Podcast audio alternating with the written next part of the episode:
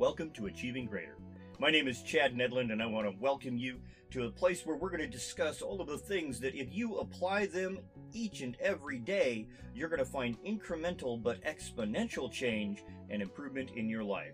So stay tuned, open your mind, open your heart, and be prepared to learn something new because today's transformation may be just the thing that you need to move forward today.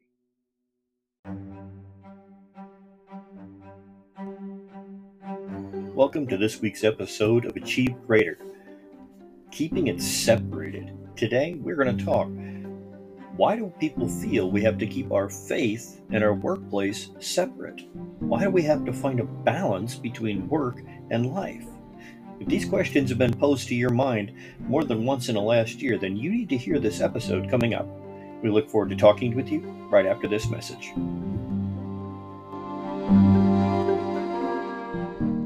And welcome back. We know that trying to find that perfect balance between life and work can be one of the most exasperating things that we can do. And then we top it off when they tell us that we're supposed to keep our job and our faith separate. It's just, it just can't be done. See, I don't understand how anybody thinks that this is something that's possible. And I'm going to tell you why. Because for me, I understand there's never going to be a balance between home home life and your work life. See, one is always going to require more of your time. There are things that need to be done. Your family is going to require your time. They're going to require your mental and emotional energy. You know, your business is going to need an investment at one point, and your kids are going to need new shoes, and your wife is going to need something new. You're going to need to take care of, your, you know, an unexpected breakdown of a furnace, or your car needs to be replaced all of these things are things that are going to take our time, our money, our attention. They're going to utilize resources in a greater amount than the other one at some point.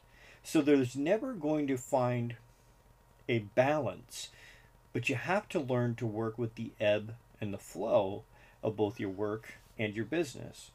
And the same thing is also going to be true with you when you look at matters of faith and business if your faith, if your belief, you know, the very core values that, that you have are really true inside you, then you will not be able to separate them from any other aspect of your life, whether it be your home life, your interpersonal relationships with people outside of your home, your business life, your church, your sports group, your your get together on Saturday night.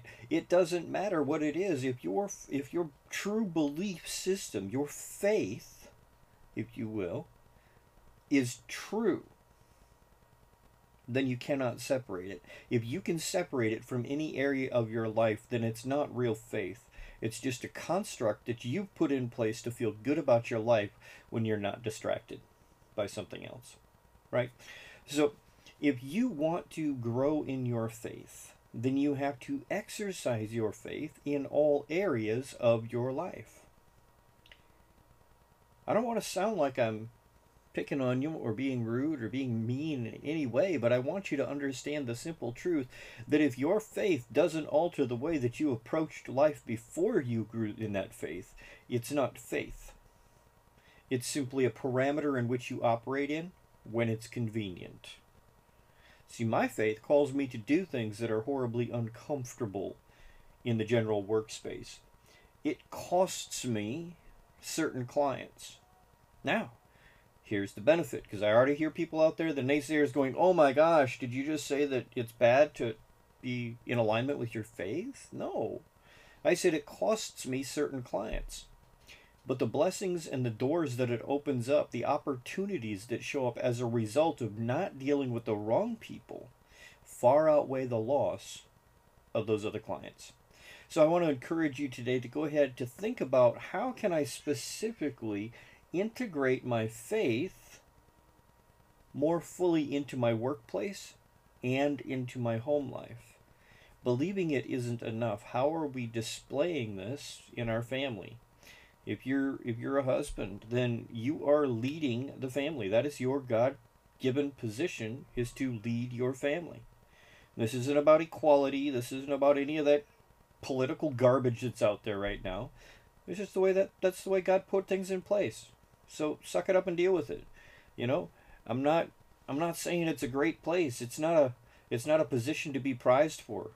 It has huge responsibility upon your shoulders.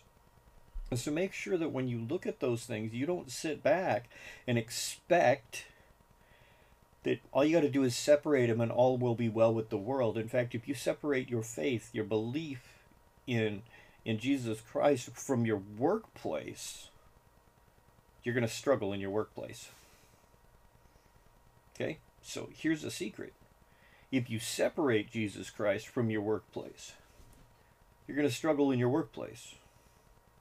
So if you're going to struggle in your workplace one way or the other, why not do it while glorifying your king? Right? Why not make the God of all creation pleased with you being obedient and doing what you were called to do? Is that not the most vital, the most important, the most beautiful thing that you can do to honor the God of all creation who took the time to form you and knit you together and breathe his life into you? Is to just honor him in all that you do? It's just a thought for the day. I want to thank you for spending some time with us today and listening in. Now, as always, I want to make sure that you have the opportunity to go down into the show notes and check out, get on our guest list. Sometimes we offer some amazing deals, we give some information about our guests, but always we want to keep you up to date on things that are happening, the direction that we're going here with Achieve Greater, and all of the opportunities that you can take advantage of. So go down into the show notes, check out the links that we have below, and go ahead, get on that guest list so that you can be notified of every episode when it comes out. We'll talk to you soon. You have an amazing and blessed day. As always, there is beauty and there is greatness within you. Now go and share that greatness with the world today.